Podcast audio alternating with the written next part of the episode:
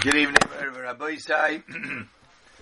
Here, continuing the Akdama Bezer Hashem of Cheves Havavos, and it's quite a long Akdama. He has uh, this this Akdama is uh, not exactly as long, but almost as long as one of the other Shaarim.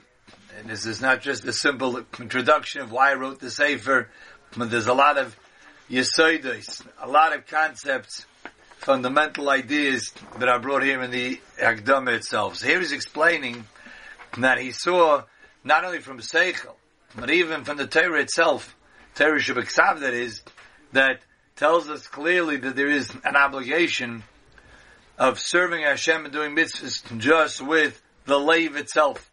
Things that pertain to the lave, regardless of if there's any action involved. Le'avas Hashem, L'dov boy, Lava b'chol lavavcho, b'chol nafshcho, Le'avas Hashem l'gem b'chol lavavchem, Mibro vavzelcha kamoicha as one, and then we brought in the side of the lavin, in the loisas says that there are certain things that we're not allowed to do, certain thoughts, feelings that we're not allowed to have, and that's based entirely on the way we feel and the way we think. Nothing to do with an action. We're not stealing. We're not eating not kosher. None of the the uh, we're not talking about things that pertain to an action. And yet the Torah still says this is forbidden. So the Chavazavava says we must conclude from there that there's obviously independent obligations on one's heart, irrespective of the guf. One of those examples he gives is from the Aseres Hadibris in Parshas Voschanan, V'loi sachmoi eishes reyecho, v'loi sisava beis reyecho. So the Even Ezra, really it's in Parshas Yisro Even Ezra. But Even Ezra is one of the earliest Rishonim that comment on the Torah. The Ramban very often brings, Rabbi Avram says so and so. So the Ramban learned all through Rashi's Pirish, learned through the Even Ezra's Pirish. And Rabbi Avram Ibn Ezra has quite a fascinating uh, pirish on Chumash. Uh, I would say not commonly learned as much as uh, certainly Rashi, but not even as the Ramban and other Rishonim. Some of it is written uh, in a more difficult style or language. But he writes about Leisakma and he says, one second, how could the Torah demand of a person of what he should think and what he shouldn't think? Really this question could be asked on how could you tell a person you must love Hashem? I mean, either he loves Hashem or he doesn't love Hashem. So there's answers for that. How do you say, how do you command a person, you must fear Hashem? I mean, either I'm afraid or I'm not afraid. How could you say, you must be afraid? I mean, I could say from today till tomorrow, okay, I'm afraid. If I'm not really afraid in my heart, I'm not fulfilling the mitzvah. So what is that supposed to mean? So there the answer is to love Hashem, to fear Hashem means one must take the necessary steps to get to the point to love Hashem or to fear Hashem. But in terms of loy sachmai, do not covet another person's possessions. The Even Ezra says a remarkable idea. He says that really the the loisase, that mitzvah, is rooted on emuna. It's rooted in our emunah and Hashem. How so? So he gives the example that if you would ask a simple peasant from the village far away from the main city, certainly very far away from the capital city where the palace is, where the king lives with his family, and the princess who's of eligible age, when you would ask this little villager, he says, hey, do you ever, you ever have a desire to marry the king's daughter, to marry the princess? He says, what are you talking about? It, it never entered my mind. It will never enter my mind in a thousand years. Why? It's not that shy to him. A princess marries someone of royalty, marries a prince is not is not shy that that such thing would occur, would happen. And so much so that it's beyond the scope of reality that the person doesn't even dream about it. He doesn't even desire it. You know, there are some people who desire they're going to win a billion dollar lottery because some remote possibility that they could, it is possible, but for the villager to marry the princess is such an impossibility. He doesn't even, he's not jealous of the person who marries the princess. He doesn't even desire such a thing. Why? Because he knows it's not in his position in life where he's stationed, the way he was created, the way the princess was created. It's not a reality. It's not a possibility. Says Ibn Ezra that if a person would have Amunah, that in his position and station in life, it's just as impossible for him to get what his friend is having. And he's not supposed to have that. His friend is supposed to have that. Just as much as a remote possibility as the villager and the princess. Now, once a person has Amunah, that everything that is supposed to come to me will come to me. Man, if my friend gets it, means it's not supposed to be mine. It's not supposed to come to me. Now, it could be if it's something that I also can get. So, I could dream about it. I can hope that one day I'll get it. But to say like, oh, that person got it, where's there to be jealous? Where's there to desire what he has? What he has is something that has no connection to me whatsoever. It's as far as the possibility of the peasant marrying the princess. So that, if we understand that reality, then the Torah could indeed say, don't covet your friend's possessions. Because you have to understand that you are like that villager and marrying the princess. Or you're like the princess marrying the peasant. So, that's how he explains this mitzvah. Remarkable. And that's also We continue along now.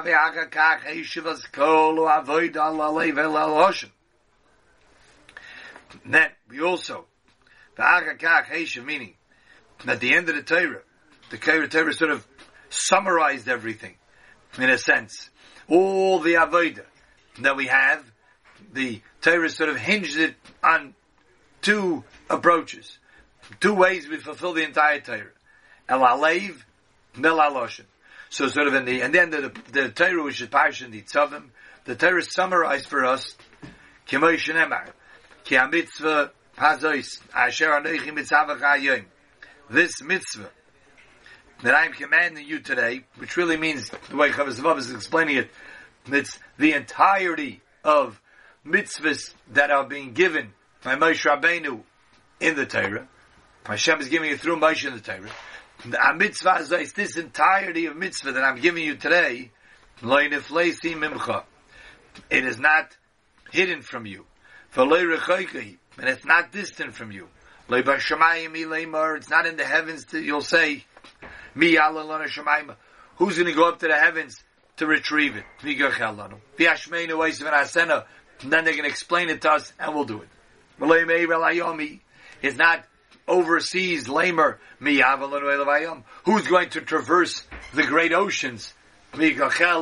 And bring it to us. Then we'll be able to hear it understand it and do it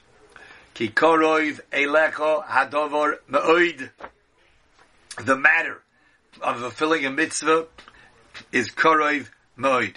It is very close to you. Kikorov elecha. It is very close to you. Adover me'oid. Beficha uvilvovcha la'asoisoi. In your mouth, in your heart, to do. Fascinating. Now the Rashi and the Ramban, Rashi learns going on Torah, the Ramban learns it going on the mitzvah of tshuva. But here Chavis Havavas, very interestingly, is learning that it's going on all of the mitzvahs. What do you have to do? Beficha, uvilvavcha, la'asoisoi. So, different ways of understanding this exactly here, but beficha, you learn the Torah with your mouth. Bilvavcha, you have the right mindset to fulfill a mitzvah. And then last say to do the mitzvah. So you see, you see the Torah itself. He says, the Torah itself, you see, sums it up by saying that there's a requirement not only to do, but to have your heart with you, your mind with you when you do mitzvahs. You can't get clearer than that.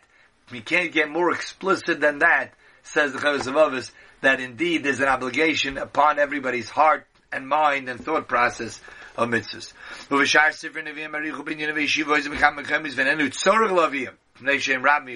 I don't have to bring all the places where it talks about Hashem wants your heart in the psukim because they are quite numerous. Kasher is barli chiv mitzvahs alavavas min Kasher is barli min Just like I've demonstrated, and it became clear to me that there's an obligation to serve Hashem with one's feelings and heart and mind, and thought, and that's explicit in the Torah. Just like I already proved that it's also min so he passed the chipasti Rabbi Seinu. Now I started looking around to the words of the Chachamim. Let me see if Chazal spoke about it. I found it more open and explicit in their words, more than even the Torah itself writes. Chazal, in their great wisdom, write about it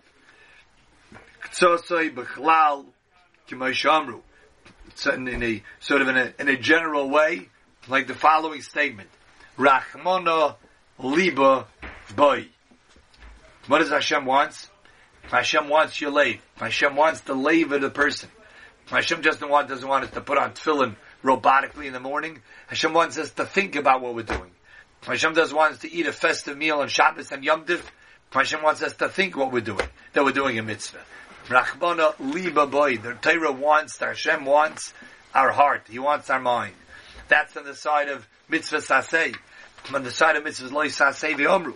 The Yerushalmi says, liba ve'ena, the heart and the eyes, trei sarsure de ninu. They are two agents of committing chet, sin. You see again, that the Torah says, what do I want you to give me? I want you to give me your heart. It's a pasuk in Mishlei. I believe the Yerushalmi actually quotes that pasuk. Tena beni lev li. Give me my son your heart. That's what I want. Your heart is going to uh, make you do a lot of averis. Hashem says your heart has to be dedicated to me. But it's not just well, whatever I have to not do or do. That's what it's incumbent upon a person to do. What I think, what I feel, that's in my own jurisdiction. Says the Torah not like that.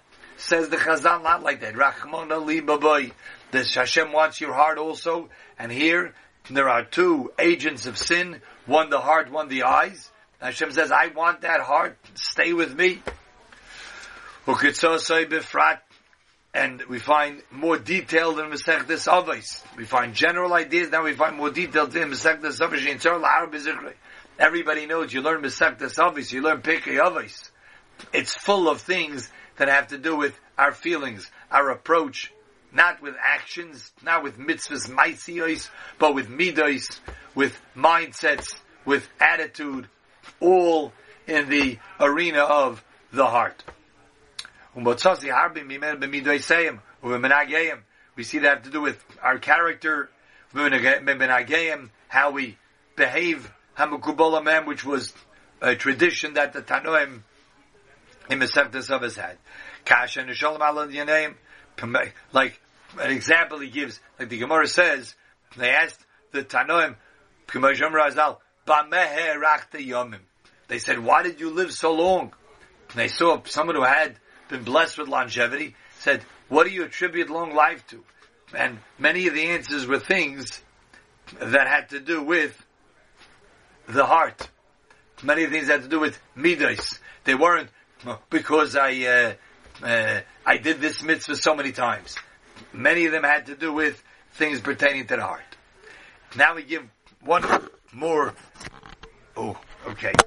One more example.